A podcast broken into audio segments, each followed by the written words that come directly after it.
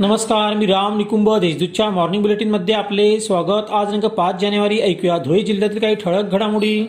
Adani electrical कंपनीने वीज वितरण करण्याचा समांतर परवाना मागितला आहे. या विरोधात वीज कर्मचारी आक्रमक झाले आहेत. तीन दिवसांचा संप पुकारला असून मंगळवारी वीज कर्मचाऱ्यांनी धंदे धरणे आंदोलन करून शासनाचा धिक्कार केला. तसेच खाजगीकरणाला जोरदार विरोध दर्शविला. या संपात धुळे जिल्ह्यातील महावितरणचे सुमारे आठशे कर्मचारी सहभागी झाले आहेत. धुळे शहर राष्ट्रवादी काँग्रेसतर्फे महापालिकेच्या आरोग्य विभागाच्या विरोधात आंदोलन करण्यात आले. आरोग्य विभागातील अधिकारी कर्मचारी अंधाधुंद कारभार करीत आहेत. आरोग्य विभागामध्ये भ्रष्टाचार माजलेला असून कुठेही फवारणी केली जात नाही. काम न करता कंत्राटी कर्मचाऱ्यांचा पगार काढला जात आहे. त्यामध्ये कमिशन घेतले जाते असे आरोप यावेळी राष्ट्रवादीतर्फे करण्यात आले. झारखंड राज्यातील संमेत शिखरजी या पवित्र तीर्थक्षेत्राचा केंद्र पर्यटन स्थळाच्या यादीत समावेश झाला आहे.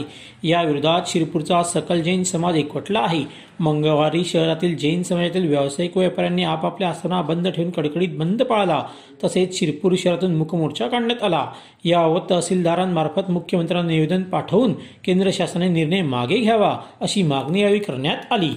किमान तापमानाचा पारा सहा अंशांवर गेल्यामुळे धुळेकर गारठले आहेत. जिल्ह्यातील नागरिकांनी थंडीच्या लाटेपासून संरक्षणासाठी आवश्यक ती खबरदारी घ्यावी असे आवाहन निवासी उपजिल्हाधिकारी संजय गायकवाड यांनी केले आहे.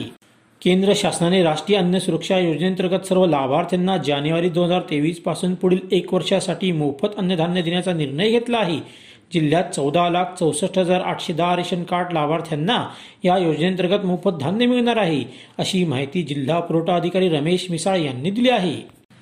अशा त्याच्या ठळक घडामोडी सैसरात्म्यांसाठी वाचत राहा दैनिक देशदूत. बातम्यांसाठी भेट that W W W dot Deshdoot dot या संकेतस्थळाला. धन्यवाद.